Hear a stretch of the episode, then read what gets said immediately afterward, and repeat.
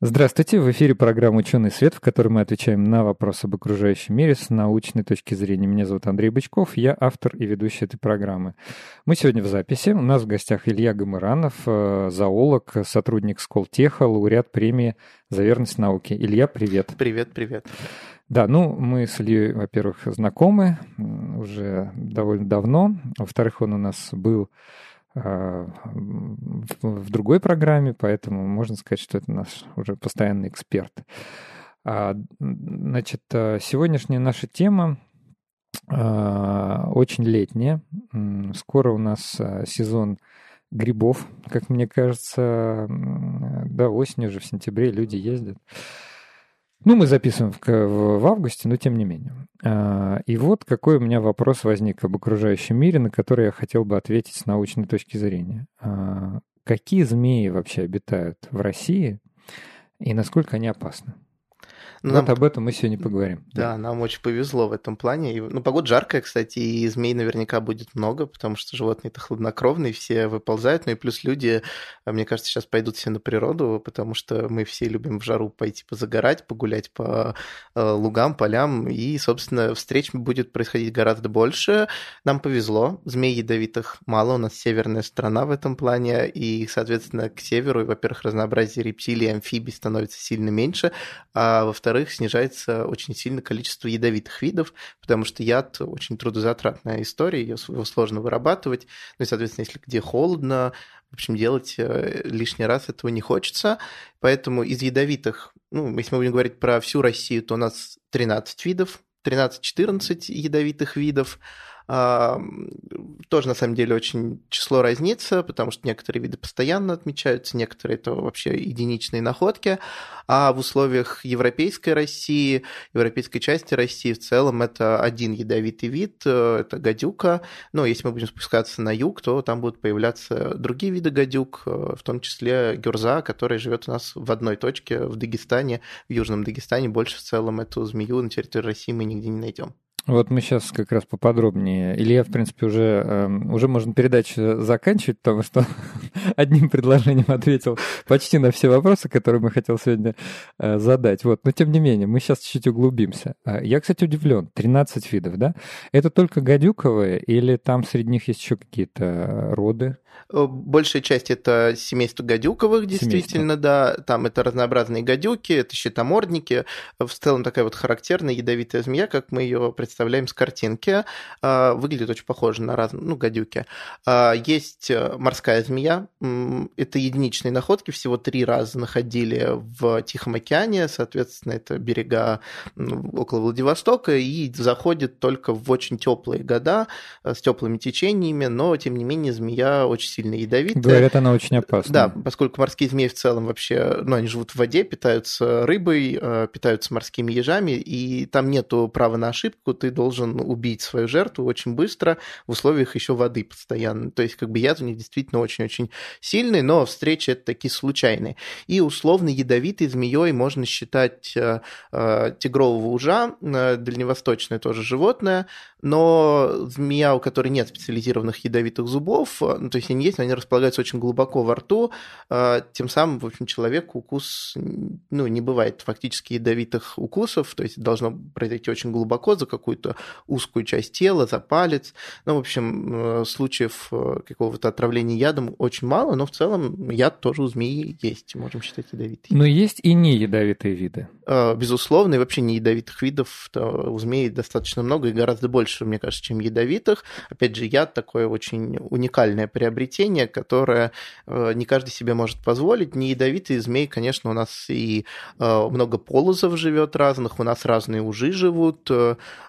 У нас есть кошачья змея, тоже не ядовитая. Есть слепозмейки, совсем маленькие змейки на червячков похожие, которых вообще никто практически не видел. Ну, действительно, найти сложно. Ну, то есть есть неядовитые змеи, их тоже довольно много, и встреча с ними, благо, безопасна. Хорошо, а вот давай тогда поговорим про, ну, условно, московский регион или центральную Россию. А какие вообще, в принципе, виды змей мы здесь можем встретить? На самом деле, если мы будем говорить про Москву, Московскую область и там близлежащие районы, это гадюка, обыкновенный уж, и если южнее где-нибудь до Воронежа мы доедем, то там уже появится водяной уж. В целом со змеями вообще больше никакого разнообразия нету, но при этом вот действительно гадюка такая уникальная змея, которая распространяется далеко на север, и то есть ее можно даже увидеть там, ну, в Тверской области, в Санкт-Петербурге, и даже, на самом деле, до Петрозаводска доходит. А, в Мурманской области, например? В Мурманской, мне кажется, уже холодновато, да, то есть она там не выдерживает. Там очень короткий теплый период, соответственно, долго приходится впадать в спячку, но в условиях вот Белого моря, где-нибудь в районе Паяконды, там еще есть, то есть там триста-четыреста километров до Мурманска, там, в принципе, можно обнаружить гадюку, но вот это единственная ядовитая змея, при этом не страшно, ну, то есть не смертельно опасно. Ага, хорошо. Ну, давай немножко тогда к ужам вернемся. Значит, обыкновенный уж и водный уж. Я вообще, честно говоря, думал, что просто обычные ужи плавают в воде, но оказывается, это разные виды. А в чем специфика? Чем они отличаются? Водяной уж, он более, он такой коричнево-оливкового цвета, с пестринами, то есть не, такое, не классическое представление о нашем уже. И классический уж – это черная змея с желтыми пятнами, еще есть, на самом деле, крупноголовый уж, он живет еще южнее, и у него просто еще более крупная голова. Треугольная такая. Да, более, более треугольная, черное тело и также желтые или оранжевые ушки, ну, которые иногда, в принципе, могут действительно исчезать, хотя я ни разу в своей жизни не видел ужа без желтых пятен, но такие бывают. То есть, если мы видим черную змею с желтыми пятнами, то это уж. Ну, если вы видите желтые пятна, отчетливо желтые пятна, да, то, конечно, это уж. И, ну, во-первых, уж, ужи в основном крупные. То есть уж более крупная змея, чем гадюка во взрослом состоянии. Хотя mm. понятно, что они оба бывают маленькие, но в целом ужи там около двух метров, гадюка наша, ну, сантиметров восемьдесят, то есть не крупная змея на самом деле. И у них немного разнятся биотопы. Хотя в некоторых местах они тоже пересекаются, но в целом ужи больше тяготеют к воде, гадюки гораздо более лесные змеи, и чаще встречи с ними происходят на просеках, но ужи тоже туда могут заползать. Угу. То есть, иными словами, где-то если болотистое место, там берег, озеро какого-то, то там больше вероятность ужа встретить. Но смотря какое, если болото и внутрь в середине озера, то там можно и встретить и того, и другого. Если в целом вы находитесь на быстротекущей реке, в пойме, то гадюку встретить вероятность там сильно меньше, но мы не можем говорить, что, ну, змея туда не доползет. Внешне отличить действительно издали может быть и трудно, если вы никогда не сталкивались с ними, особенно если они такого примерно одного размера, и ну, гадюка худая, не поела, а уж наоборот покушала, и они будут тогда примерно одинаково. Одной толщины. Да. А гадюки умеют плавать? Плавать. Ну, думаю, что да, в целом все змеи неплохо плавают, ну, то есть они не тонут. Просто я несколько раз рядом с собой видел плавающую змею, и мне всегда, всегда было интересно, уже начинать бояться или, или все-таки это уж? Да, скорее всего, уж, конечно. Скорее всего, да, уж, да. да. Хорошо, значит, вот два вида ужа, которые у нас встречаются в европейской полосе, в европейской части России. Насколько они опасны? Ведь кажется, что если змея не ядовита, значит, она и совершенно безопасна. Но мне кажется, ужи могут кусаться. Все змеи могут кусаться, потому что, в общем, зубы есть, защищаться тоже как-то нужно. Действительно, укусы уже не очень приятные. Во-первых, надо помнить, что рот у змей всегда содержит их слюну, и слюна тоже довольно агрессивное вещество, да, смесь веществ. Туда же попадают часто бактерии на зубах, которые остаются после питания лягушками, рыбой и так далее. И все это попадает фактически в рваную рану. Плюс у змей довольно мелкие зубы у всех, и зубы легко ломаются, поэтому часто остаются в виде заноса, особенно если вот вас змея укуснула, и вы ее резко попытались дернуть, ну, соответственно, часть зубов может остаться в коже, но это, соответственно, такие фактические занозы, которые вызывают нагноение и так далее.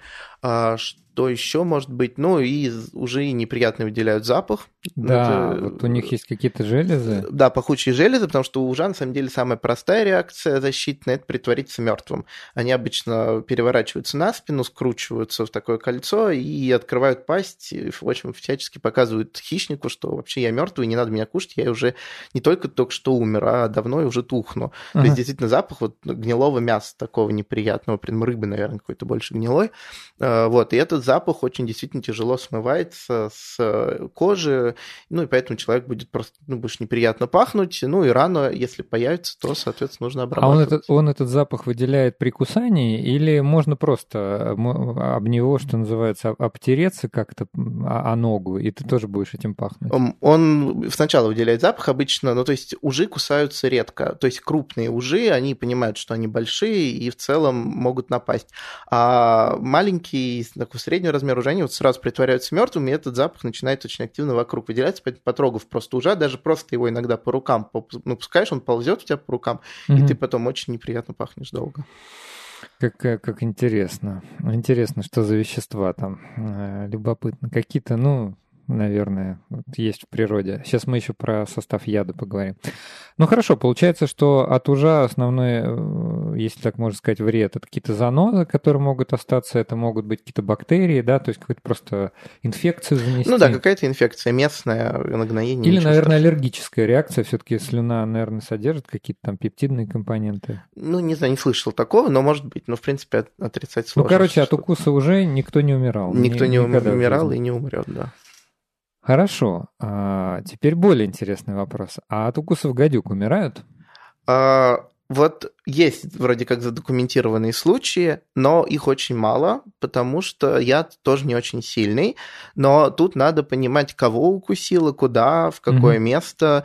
То есть очень много факторов, которые могут повлиять на...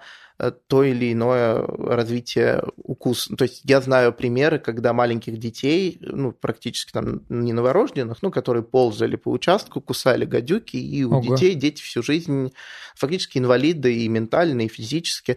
То есть яд действительно оказывает очень большое воздействие на организм, особенно если укусы приходятся в голову, ну, туда, где близко расположены кровеносные и нервные окончания. То есть действительно голова, наверное, самое опасное место. Если укус пришелся в палец, то, скорее всего, ничего фатального не произойдет. Но, опять же, если у вас есть какие-то сердечные заболевания, аллергии и так далее, то яд может оказать очень неприятное воздействие. Ну, там действительно яд и, и укус гадюки – это мало приятного. Вот я на своем примере знаю, меня кусала обычная гадюка, и это не очень приятно. Да, вот я тебя как раз хотел спросить, я знаю, что тебя кусала гадюка.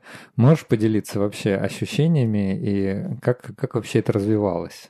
А, ну, то есть я видел, как кусала гюрза, и в моем понимании, мне кажется, что все, что было у меня, это очень легко. То есть mm-hmm. я не, слава богу, меня не кусали сильные ядовитые змеи. А, это довольно болезненно, то есть больнее, чем кусает пчела или оса. Шершень тоже, мне кажется, чуть менее болезненно кусает. То есть сильное жжение и потом очень такое сильное общее отравление. То есть ты лежишь, у тебя слабость, тебя бесконечно рвет. Ну и вот фактически три дня ты полностью выпадаешь из жизни, у тебя сильно поднимается температура, очень сильное отравление. На что похоже? Вот именно на какую-то там, допустим, ротовирусную инфекцию, которая, которая тоже сопровождается рвотой, обезвоживанием, слабостью, температурой. Ну да, вот такое пищевое сильное отравление, при этом ты встаешь, у тебя начинает сильно кружиться голова, голова, как при высокой температуре, ну, в общем, мало приятного, а при этом тебя постоянно рвет, а ты хочешь пить, и это невозможно сделать, в общем, происходят, ну, очень неприятные последствия, но я не аллергик, поэтому в этом плане мне гораздо легче, да, и, опять же, в зависимости туда, куда укусит, меня кусало в руку, в палец, и это не самое страшное место, и гадюка была небольшая, и это было середина года, у них тоже количество яда очень сильно разнится из-за времени. То есть весной они очень опасные, потому что за зиму яда накопилось много, а змеи голодные, перевозбужденные, да, у них еще брачный период, ну, в общем, они готовы кусать все подряд, и вот в этот момент укусы очень болезненные, а в середине лета в целом яда сильно меньше, ну и как бы активных змей меньше. И маленькие гадюки, на самом деле, их укус часто оказывается более сильным, потому что чем меньше... У маленьких гадюк очень концентрированный яд, его мало, а. поэтому он более концентрированный, чем у большой взрослой гадюки. Мы знаем состав яда. Почему вот такими эффектами сопровождается? Ну, у гадюк, у гадюковых это белки гемолитического свойства, то есть они разрушают кровеносные тельца в нашем, собственно, организме, и, видимо, с этим связано... То есть это какой-то элемент даже... Ну нет, это, наверное, глупая идея, что это элемент какого-то внешнего пищеварения. Это, наверное, просто попытка свою жертву действительно убить. Ну, конечно, попытка убить свою жертву внутренними кровоизлияниями. Чем сильнее яд у некоторых гадюк, ну ты прям видишь, что начинают гематомы по всему. Вот укус гюрзы сопровождается именно тем, что по всему телу растекаются гематомы. Я видел, как проходит укус гюрзы, и это был тоже укус в палец. Расскажи. В разных экспедициях бывает разное, и вот у нас коллегу укусила гюрза, укус тоже был в палец, при этом укус был вскользь. То есть он прошелся по касательной, яда было очень мало, человек знал, что делать в этом случае. Я думаю, об этом стоит отдельно. Об этом мы как раз поговорим. Да, и, собственно, в случае смерти очень много от гюрзы, говорят, там от двадцати до пятидесяти процентов, и, собственно, небольшое количество яда вызвало какие-то катастрофические изменения, то есть человеку действительно было очень плохо, он терял сознание не то, как я, то есть встал, тебя покачивает, а там действительно человек терял сознание, несколько недель лежал, мы ему давали капельницы, ставили капельницы с физраствором, и гематомы растекаются по всему телу, то есть ты видишь, как по телу растекаются синяки, хотя укус прошелся, казалось бы, в палец, а гематомы там на спине, на ногах, везде, то есть действительно сильное внутреннее кровоизлияние происходит. Вот тут, кстати, важный момент. Я, когда готовился, довольно много материалов посмотрел, и меня удивила противоречивость. Вот как всегда, начинаешь готовить какую-то тему, и вдруг оказывается, что консенсуса-то нет. Потому что одни исследователи, или, например, там, сотрудники эм че эс или там, врачи, крайне не рекомендуют, например, высасывать яд или... Там, и даже есть рекомендации в интернете, ну, видимо, они ошибочные. Это какие-то накладывания каких-то повязок и так далее. Тогда как герпетологи, те, кто постоянно работает, и тех, кого много раз кусали, говорят, что совершенно не надо ничего накладывать, наоборот, там будет отек, вот, и вы только себе навредите. А высасывать как раз стоит. Вот мы сейчас как раз попробуем как-то об этом поговорить. Я даже вот наших слушателей хочу, значит, предупредить, что у нас не медицинская программа.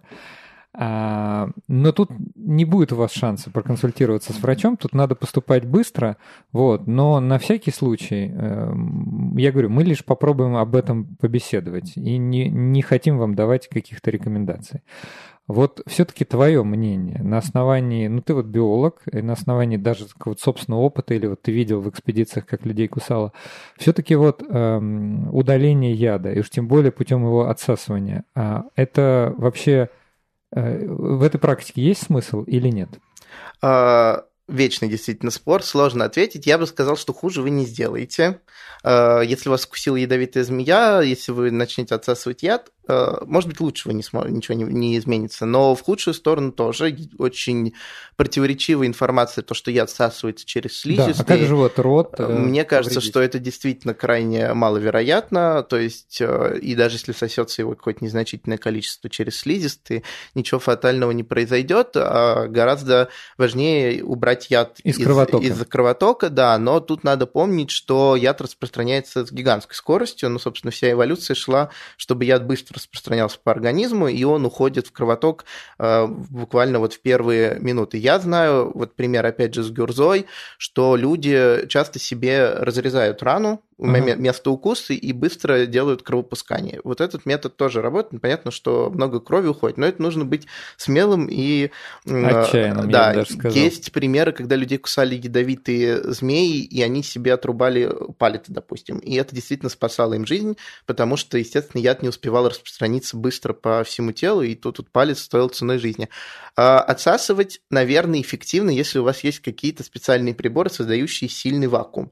Потому что, ну, мне тяжело себе представить, что э, ртом можно создать такую силу, что вы высосите, сможете высосать яд э, из большой глубины. Но, наверное, какую-то часть удалится, и в целом это будет эффективно. Против гадюк наших э, в целом можно попробовать. Во-первых, яд не сильный, во-вторых, зубы небольшие. Если зубы у змей большие, особенно у тропических разных, и у африканских гадюк бывают большие зубы, и у тропических древесных змей, у них тоже довольно крупные зубы, там, наверное, отсасывание уже сильно менее эффективно. Но перевязывать точно ни в коем случае не надо. То есть я видел тоже случаи, когда люди пытались себе перетянуть руки или ноги, и это очень сильно яд концентрируется в одном месте и, соответственно, вызывает вот некротические изменения в одной части и довольно сильные. Да, вот я почему тебя спросил как раз про, когда, мы, когда разговор зашел о составе яда, ты говоришь, что это гемолитический некий там, пептид.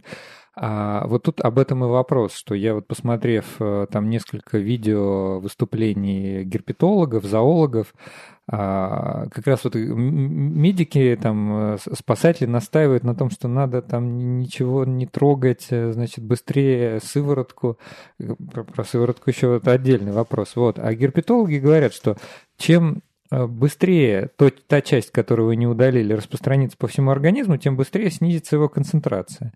И, соответственно, уже весь организм будет бороться. Угу. То есть, на самом деле, получается, действительно, если мы перетянем палец... Ну, я вот смотрел рекомендации National Health System ю кей. Мы всегда там смотрим, потому что там выверенные, выверенные рекомендации по каждой болезни. Там тоже написано ни в коем случае не перетягивайте никаких жгутов, повязок, вообще ничего. Наоборот, снимите кольца, снимите браслеты. Угу. Эта конечность должна быть свободна. Все равно через некоторое время... У тебя, кстати, был отек? Да, отек, ну, отек есть небольшой. Существенный или? Ну, не могу сказать, что это что-то существенное. То есть, скорее, потом ты чувствуешь ощущение яда в почках. Ну, то есть, ты понимаешь, что организм пытается переработать, и тебе, у тебя поясница очень сильно болит, как будто вот ты ее, тебе ее продуло. Ого. Ну, и, собственно, яд, понятно, выводится, пытается организм с ним бороться. Но те картинки, те реальные примеры, я видел картинки с тропическими змеями, и когда люди перетягивались, и обычно это заканчивается сильнейшим некрозом и, собственно, удалением конечности. Да, они, собственно, чернеют. Там можно посмотреть в интернете разные пугающие картинки. Это выглядит... Да тут слушать-то страшно, то, что ты говоришь. А уж картинки смотреть вообще не каждый, не каждый сможет.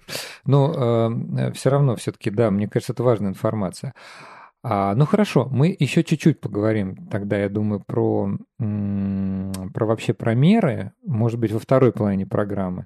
Но пока вот у нас сейчас две где-то минуты до перерыва. А вообще гадюки-то часто кусают людей? Ну и вообще, насколько вот вероятен укус при встрече с ней, скажем, вот ты говоришь, на опушке где-то, на полянке? Ну, тут еще важно, кто кого первый увидел.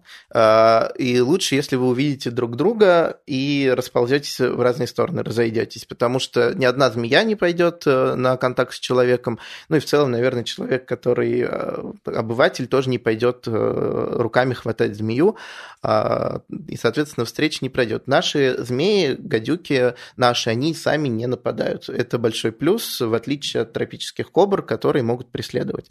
То есть тут гадюки явно понимает, что яд не очень сильный, она не убьет, и ей проще уползти. Но бывает очень много случайных встреч, когда сезон грибников начинается, все начинают ходить в лес, не смотря себе под ноги, наблюдая за грибами, внимание концентрируется на другом, и тогда люди случайно наступают на змей, и, собственно, укусы вот чаще всего приходятся в щиколотки, вот в такие места, где змею легко, ну, с ней легко... Ей легко, опять же, да. укусить, потому что у гадюков еще очень сложно поднять голову. Они очень слабые змеи, у них мускулатура не сильная, она никого высоко не кусает. То есть, то если есть... ты наступишь на гадюку, то она тебя, вероятнее всего, укусит? Ну, безусловно, да. То есть, ну, если наступить на самый кончик хвоста, может быть, она так не извернется, но я бы считал, что да, если вы наступили на змею, она вас укусит. Любая змея, в том числе и уж, тоже будет пытаться укусить, ну, потому что слишком больно. Очень хочется спросить, значит, а как вот даже при... Какую одежду надо носить для того, чтобы укус не, как раз был достаточно безопасным? Вот. Но это я спрошу во второй половине программы. Напомню нашим слушателям, что у нас в эфире программа «Учёный свет». Мы сегодня отвечаем на вопросы про змей с научной точки зрения. У нас в гостях Илья Гомыранов, зоолог, сотрудник Сколковского института науки и технологий, который называется «Сколтех», коротко, лауреат премии «За верность науке». Слушайте нас после перерыва. Здравствуйте, в эфире программа «Ученый свет», в которой мы отвечаем на вопросы об окружающем мире с научной точки зрения. Меня зовут Андрей Бычков, я автор и ведущий этой программы. Сегодня мы отвечаем на вопрос про змей. Я бы даже сказал, про ядовитых змей нашего региона. И вот самый, конечно, самый главный вопрос, на который оказалось, что нет какого-то такого единого ответа. Что делать с ядом? Пытаться его высосать из раны? Сейчас, кстати, об этом еще поговорим обязательно. А, какие-то, может, препараты принимать, не принимать. Или, может быть, вообще, вот наш гость сегодняшний, он вообще перенес на ногах укус гадюки и вроде как живой сидит перед нами. У нас в гостях Илья Гомыранов, зоолог, сотрудник Сколтеха, лауреат премии за верность науке. Илья, привет еще раз. Привет, привет еще. Вот, кстати, про... Вот твой укус гадюки. А может быть, вообще ничего не делать? Ну вот если это переносится как, значит, не рисковать просто, вот не заниматься самолечением? Ну, самолечением точно, наверное, не стоит заниматься. Простые советы: не нервничать. Я, наверное, меньше нервничал, чем обычный человек, потому что я понимаю, что сейчас будет происходить. Я знаю, что не аллергик, хотя те, у кого аллергия, пьют антигистаминные препараты и в целом тоже... Ты, это... А можно избежать, ну, выпив там, скажем, каких-то популярных препаратов? Меня сейчас все будут ругать, поэтому я скажу, что нужно обратиться за медицинской помощью обязательно, что бы ни происходило, потому что мои слова сейчас, ну, как бы это ответственность за людей. Да, не, мы тебя, наоборот, не будем ругать, потому что мы всегда тоже всех отправляем. Да, к, то есть там врачам всегда с вами знают, что сделать в случае, если у вас начнется неожиданно какой-то непонятная реакция организма, по крайней мере, вам могут помочь. Никакого специфического лечения в целом вам никто не предложит, то есть это будут вливание физраствора, это будет какие-то снятия местных реакций, местных реакций да.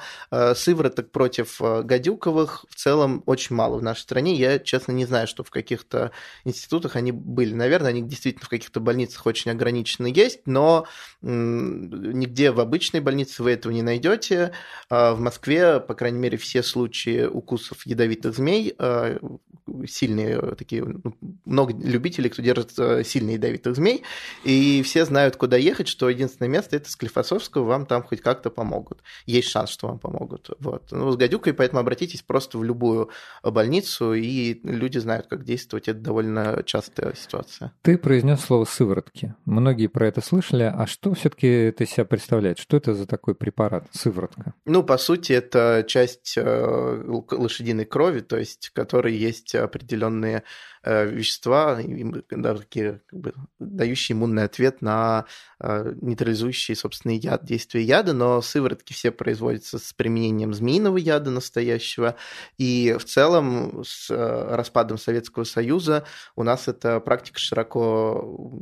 Она была широко распространена, широко закрылась, да, потому что, опять же, отпали регионы, в которых живут самые ядовитые змеи, то есть тот же Узбекистан, где встречаются и кобра, и эфа, и гюрза, то есть три довольно сильные ядовитых, смертельно ядовитых змеи. В целом сейчас на территории нашей страны встречаются. Зачем держать сыворотки против них? Против гадюк тоже в целом нет смысла держать сыворотки. Наверное, в условиях Дагестана где-то можно найти сыворотку от гюрзы, но тоже не часто, и, опять же, многие не обращаются за помощью, и сыворотки быстро очень портятся, они хранятся только в холодильниках при определенной температуре, их нельзя взять с собой в лес, нельзя носить постоянно в сумочке, и они стоят очень-очень дорого. А разве сыворотку не надо ввести как можно быстрее? Или ее можно ввести там через какое-то время? Я понимаю, что ее нужно вводить вот действительно там в первый час, пока яд не сильно распространился по организму. Если он уже распространился по всему организму, это будет довольно бессмысленное мероприятие. Ну, в мире, где живут ядовитые змеи, где в странах, где много ядовитых змей, там практика распространяется. Там во многих больницах это есть, и, опять же, скорые знают, куда выезжая, что с собой брать. У нас этой практики нету, поэтому надеяться на сыворотку бессмысленно.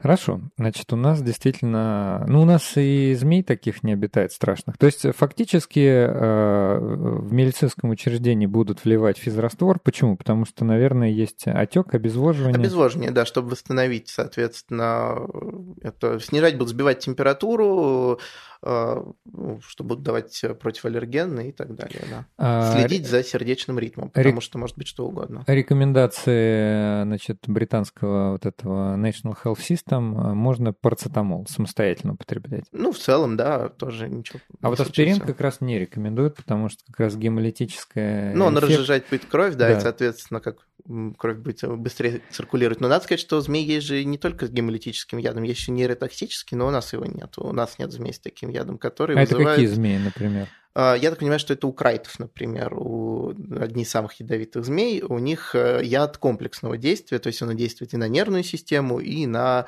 кровотворную, то есть происходит сразу дабл-эффект, это усиливает действие яда, и ну, животные легче добычу убивают. А ты сказал, что довольно мало случаев, значит, смерти, и все зависит от места укуса. И понятно, что если это ребенок, если это область головы, и то, ты говоришь, даже, даже детей кусают, они потом живут, выживают, но становятся инвалидами. А по взрослому человеку? То есть все-таки укус гадюки в, в большинстве случаев закончится болезнью, но ты выживешь. Да, закончится неприятными последствиями, пару недель полежите, и в целом дальше будете продолжить жить абсолютно нормально, но если вы будете соблюдать рекомендации. Если перетягивать руки, пальцы, то там, может быть, какие-то более серьезные последствия, но, опять же, не смертельные. То есть смертельных случаев я вот прям то, что достоверно подтвержденных, не знаю, но в литературе описывается. То есть фактически, ну, я могу предположить, что такое может быть. Кстати, про сыворотку, опять же, у Жени Тимоновой в, в канале, это тоже довольно известный натуралист, значит, который делает классные ролики, была информация, что сыворотки, может, даже не так хороши, почему их даже не, не дают, потому что сыворотка тоже вызывает, она же сделана на основе крови, это там тоже белки, плюс на основе змеиного яда настоящего. То есть сыворотка тоже может вызывать аллергические реакции, и вот вроде как, например, в Великобритании по статистике там были смертные случаи не только от укусов гадюки, у них тоже, наверное, mm-hmm. обыкновенная да, гадюка, да. но и от использования сыворотки. Именно на фоне аллергической реакции. Такое тоже можно предположить, да. Так что, получается, сыворотка не панацея, но, к счастью, с гадюкой можно и, да, и, и без сыворотки. Нам вообще повезло. У нас, ну, я говорю, кроме Дагестана, встретить змею, которая вызовет у вас смертельный случай, э, ну, невозможно. То есть все гадюки, которые у нас есть, их много видов, они все не смертельно опасны, щитомордники тоже не опасны. Вот у нас с гюрзой редко кто встречается, потому что она живет в очень специфических ландшафтах. Расскажи про другие виды. Где обитают другие виды гадюк на территории России? Ну, если мы поедем южнее, там уже будут появляться степные гадюки, это степные ландшафты, соответственно, выглядит она примерно так же, в общем, действительно сложно отличить, если вы не увидите. На Кавказе живут разные гадюки, там есть кавказская гадюка, гадюка динника, гадюка орлова, то есть, ну, все они выглядят тоже как, как, гадюка. как гадюка, да, коричневые, черные, разные. Если вы поедете за Урал, то есть это там Сибирь, Дальний Восток, то будут появляться щитомордники. Это э, тоже змеи с довольно такой типичной ядовитой внешностью, коричневые с темными э, полосами, с более темными, но у них яд еще более слабый, чем у гадюк. Но, а, серьезно? Да. То есть, как бы в целом последствий никаких серьезных не будет, поэтому мы не знаем, что на Дальнем Востоке кто-то умер там вот от укуса щитомордника. Там они встречаются часто. То есть, если вы будете жить около Владивостока, буквально можно в домах часто их находить. В поселках они регулярно встречаются. Я в прошлом году, значит, в прошлом году был на Байкале в Бурятии, и там есть бухта Змеиная, и вот там, как это неудивительно, оказалось, там, ну, как, как бы это ни казалось смешным, но именно там мы и встретили змей. Вот. И, судя по всему, это были щитомордники. Я уже потом загуглил, посмотрел по картинке. Вот. Но мы, конечно, как, как типичные современные люди, что делает человек, когда встречает змею, особенно ядовитую? Он достает телефон и начинает снимать видео. А вот вопрос. Вот все-таки при встрече со змеей, что надо делать и что не надо делать? И все-таки вот, ну, помимо наступания на нее, может того же щитомордника что-то спровоцировать на укус? Ну, у животных есть дистанция, да, когда они чувствуют себя комфортно и в целом не обращают на вас внимания, или вы лезете к ней э, в морду с объективом. Собственно, у меня укус произошел, когда я фотографировал гадюку, ну и, соответственно, когда ты э, между тобой и змеей есть камера, то ты перестаешь чувствовать дистанцию, ты не замечаешь фактически ее. Если вот когда мы гюрзу, например, снимали, то всегда был человек, который страховал и говорил: отойди, ты уже слишком близко, ты вот сейчас к ней в морду засунешь объектив. А с гадюкой такого не было, то есть я перешел эту границу, и змея просто укусила меня, при этом она не испугалась, потому что я не делал никакого шума, не производил каких-то неприятных движений до этого, и она не уползла, поэтому она осталась лежать и укусила меня. То есть, если вы увидели змею, не надо к ней приближаться, не надо ее пытаться потрогать, потому что это будет невероятно, даже не надо трогать ее палками, потому что, ну, бывают, во-первых, разные индивидуальные особенности, то есть тоже некоторые змеи более пугливые, некоторые более агрессивные, как у людей, то есть это мы не можем говорить за каждую отдельно, поэтому некоторые гадюки, вы ее будете трогать палкой, она сначала будет терпеть, потом начнет бросаться, ну и просто станет более агрессивной, и в какой-то момент она начнет нападать уже, понимая, что вы не уходите от нее. А она вот предупреждает. Любой, любой ли бросок, извини, что тебя перебил, это кусание с ядом? Или, или скорее нет? Иногда бывают просто сухие броски, то есть иногда вообще бывает без укуса, то есть они просто бросаются, ударяют головой, и все. Так делают и кобры, потому что яд очень ценный ресурс, его жалко терять на... Ну, просто здесь можно попугать, зачем потерять столько произведенного вещества. Иногда бывают просто сухие укусы, когда змея кусает, но не впрыскивает яд, и это и осознанное как бы их действие, и иногда бывает то, что просто яд действительно сильно меньше в организме. И, ну и много случаев ядовитых укусов. Но отличить один от другого в момент бросания очень сложно. То есть, ну, вы вряд ли... Хотя вы поймете, если вас укусила змея и у вас началось сильное жжение, то, значит, яд... укус был, был, конечно, яд. ядом. Да. Ну, хорошо, то есть их лучше не, не провоцировать. Не беспокоить, да. То есть увидели змею, отойдите спокойно от нее. Если увидели на дачном участке, возьмите что-нибудь длинное, лопату с длинной палкой и отнесите змею подальше. Хорошо, значит, ты сказал, что при движении от Москвы на юг там появляются новые виды гадюк, при движении на восток появляются щитомордники за Уралом. Ну и там тоже другие гадюки, еще там сахалинская гадюка и так далее. Ну. И вот они все образуют, ну, условно, там тринадцать видов, да, точнее двенадцать, и, получ... и еще есть гирза. А гирза – это тоже гадюковая. двенадцать, и еще есть водяная змея. А, еще есть водяная змея. Да. Морская, в смысле. А гадюков, гюрза входит в гадюковых. В да. А гюрза обитает в Дагестане, причем не везде. Да. А, ну вот расскажи, а при каких обстоятельствах ее можно встретить? А, гюрзы – это животные, которые любят вот такие тоже остепненно-горные ландшафты с кустами. Это змеи-гадюки, которые отлично лазят по кустам. То есть все остальные гадюки не поднимаются по деревьям, по растительности. Гюрза без проблем может сидеть на кустах где-то отдыхать. Они охотятся на птиц, на гнезда птиц часто, поэтому… Можно как увидеть... она выглядит? Большая толстая гадюка. Цвет. То есть песчаного цвета, такого коричневого а, песчаного цвета, да. Есть другие подвиды, но они вот в Узбекистане живут более яркие гюрзы. Но у нас вот такая вот песчано-коричневого цвета, то есть среди высохшей травы заметить ее невозможно. Невозможно. Да, то есть если вы только будете специально высматривать, тогда, скорее всего, вы ее увидите. Действительно очень крупная гадюка. Живут, вот в Дагестане можно встретить недалеко от Махачкалы, то есть есть всем известный Сарыкум, бархан, достопримечательный. Сейчас Дагестан очень популярное туристическое место. И вот если ходить по и горам... Вот, вот говорят, там есть. Да, там есть. Если и ходить... там даже значки стоят. Я тоже стоят. был в прошлом году. При этом на самом бархане увидеть гюрзу невозможно. Она на соседних горах, но это не значит, что они не спустятся. В целом гадюки территориальные змеи, они недалеко ползают. То есть обычно вот этот участок, где туристический центр и так далее, там находят гюрзу, ее просто относят куда-нибудь далеко, отвозят.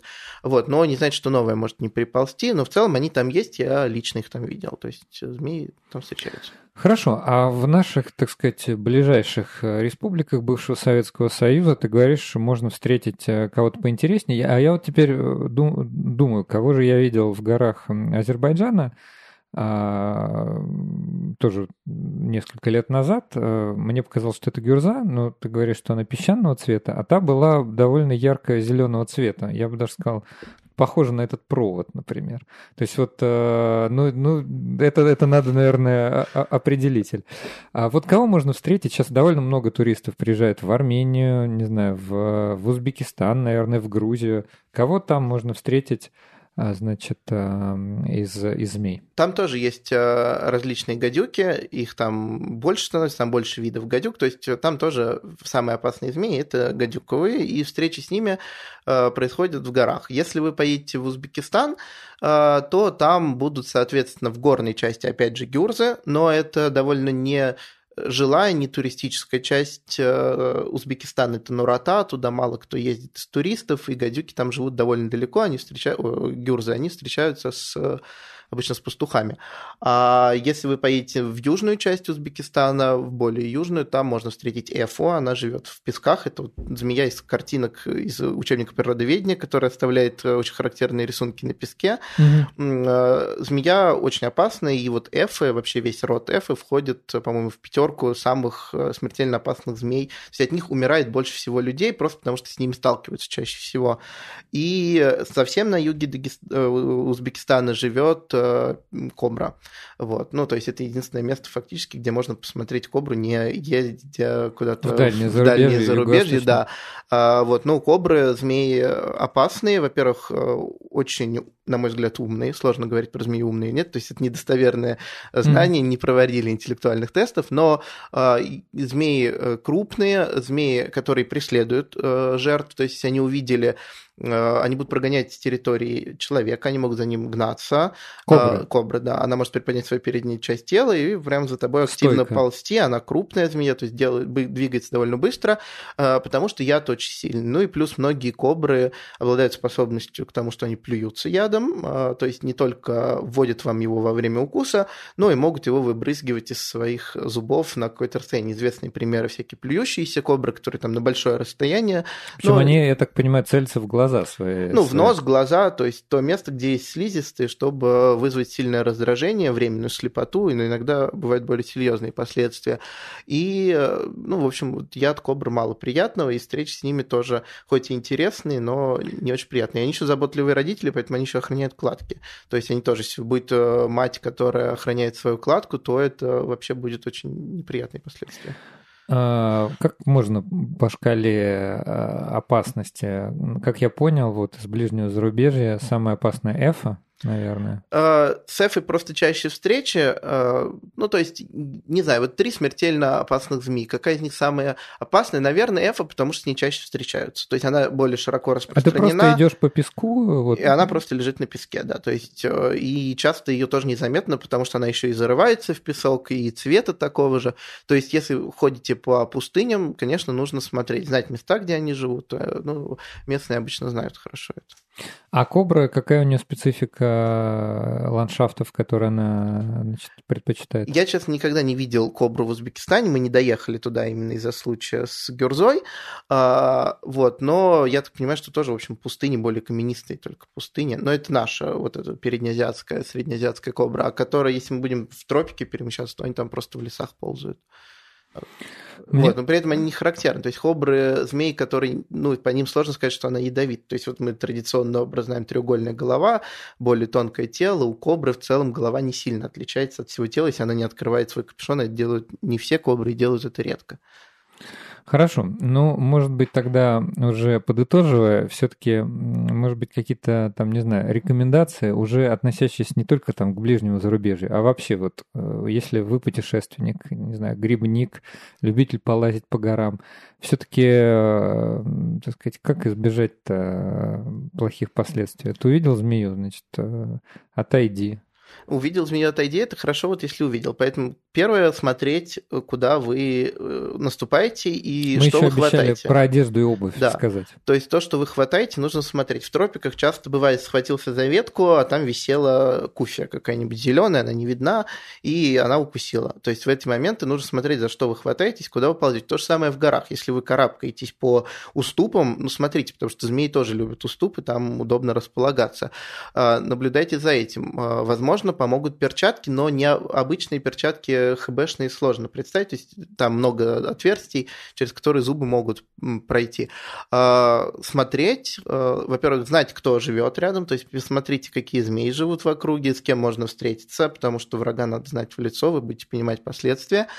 И если говорить об одежде, то это высокие ботинки, закрывающие щиколотку, особенно в нашем ландшафте, вы понимаете, что змея, гадюка не укусит выше, больше, можно вот турботинки в целом спасать. Резиновые сапоги вообще отличный вариант. Если с нашими гадюками общаться, то плотные штаны, то есть джинсу не прокусит. Гюрза не прокусает, да? Не прокусит. Гюрза, да. Может быть, джинсу уже и прокусит. Как-нибудь в Африке змеи вообще это сделают очень легко, поэтому не всегда поможет. Но в наших условиях джинсы нормально, длинный рукав, тоже куртка, но тоже, опять же, хэбэшная рубашка не поможет. А длинная куртка, длинная куртка с плотным длинным рукавом, скорее всего, тоже как-то предостерегет вас. Ну и можно носить палку. На самом деле, хороший способ идти перед собой вести палкой по траве, потому что змеи чувствуют издалека вибрацию, и если вы ее заденете палкой, она все-таки постарается хотя бы отползти с вашей дороги. То есть тут туристические палки – отличный вариант. Кстати, говорят, у них не очень хорошо со слухом. Ну, у них вообще фактически слуха-то нету, ушей нету, отверстий. Они то только есть, вибрации. У ящериц есть ушные отверстия, тут вообще нету. Да, они чувствуют вибрации, но чувствуют их очень хорошо. А как же факир, который на дудочке играет? Там, мне кажется, движение за движениями наблюдается, и змея как бы... Ну, если вот у меня дома живет змея, если теперь террариумом водишь вот так рукой, она тоже начинает следить, головой водить. Ну, то есть, в принципе, можно дудочку так же взять. А у тебя ядовитая живет или... Не, не ядовитая уже не живет. Вот, закончился. Ну, то есть, она жила свою жизнь, но а, вообще сейчас с ядовитыми некоторых змей запретили содержать, но в целом у нас это не сильно регламентируется, поэтому дома держат по-прежнему ядовитых змей. Ну, вообще, мне кажется, ну, вот Вот ты все-таки биолог, зоолог, ты как-то лучше с ними дружишь. Но мне кажется, просто в качестве экзотики вот такого вот развлечения, мне кажется, это не очень хорошая тема. Это может быть опасно. Плохая практика, которая стала широко распространяться, стала очень доступна. Можно купить ядовитую змею без проблем, не буду говорить где, но можно это сделать. Правильно, а, не надо говорить. Раньше, если это был ограниченный круг, все знали, кому кто продает. Сейчас, в принципе, можно купить. И это, конечно, много неприятных последствий, потому что что укусы происходят либо совсем у новичков, либо уже у достаточно опытных людей, которые начинают в руки брать, в руки брать лезть в террариум без средств защиты и так далее. И такие укусы тоже часто бывают. Ну и бывают всякие по глупости. Смотри, какая у меня змея, сейчас я тебе покажу. Такие тоже случаи часто встречаются. То есть я их знаю много, потому что как бы в этой тусовке и периодически я вижу, что там человек умер, там умер. Просто, а, потому, что дом... Просто потому что дома держат то кобру, то еще кого-то. Ну то есть действительно бывает. Э, слушай, ну и буквально вот минутка до конца. Все говорят, ну не все говорят, есть такое тоже мнение про популярные какие-то мифы, что змеиный яд полезен, его куда-то добавляют. Может быть, у тебя есть какое-то на, на этот счет мнение? Ну, есть же мазь на детокс там с э, ядом кобры, э, обладающая согревающим эффектом. Действительно, эффект есть согревающий. Я пробовал мазать себе просто так, мне было интересно, любопытно. Наверное, местное разогревание каких-то участков при определенных заболеваниях может помочь. Это как апитерапия с пчелами. Помогают укусы пчел или нет? Я не знаю достоверно. Наверное, сложно на этот вопрос ответить. Э, но в целом, если вы вдруг решите применять яд кобры, яд любой другой змеи, то советуйтесь с врачом и делайте это под контролем врача, а не просто пускайте руки гадюки и мажьтесь ядом гадюки. Короче говоря, вообще это хорошая, мне кажется, рекомендация. Я бы вообще... Вот Илья правильную вещь сказал. Даже если вы куда-то едете, знайте своего врага в лицо. От нашей передачи одной недостаточно. Мы лишь только какие-то вопросы поставили. Я считаю, что еще лучше вам, если вы как-то со змеями контактируете, как можно больше материалов изучить на этот счет, потому что, вот я говорю, даже по поводу первой помощи при укусах мнения очень сильно разнятся. Посоветуйтесь с врачом, узнайте, есть ли у вас аллергия, там, не знаю, придумайте просто в своей голове план, что вы будете делать, если вас, не дай бог, кто-то укусил. А я хочу поблагодарить нашего гостя. Спасибо большое, Илья. Спасибо. У нас был в гостях Илья Гомыранов, зоолог, сотрудник Сколковского института науки и технологий, лауреат премии «За верность науке». В эфире была программа «Учёный свет». Мы говорили сегодня о змеях и их укусах. Всем пока. До следующей субботы.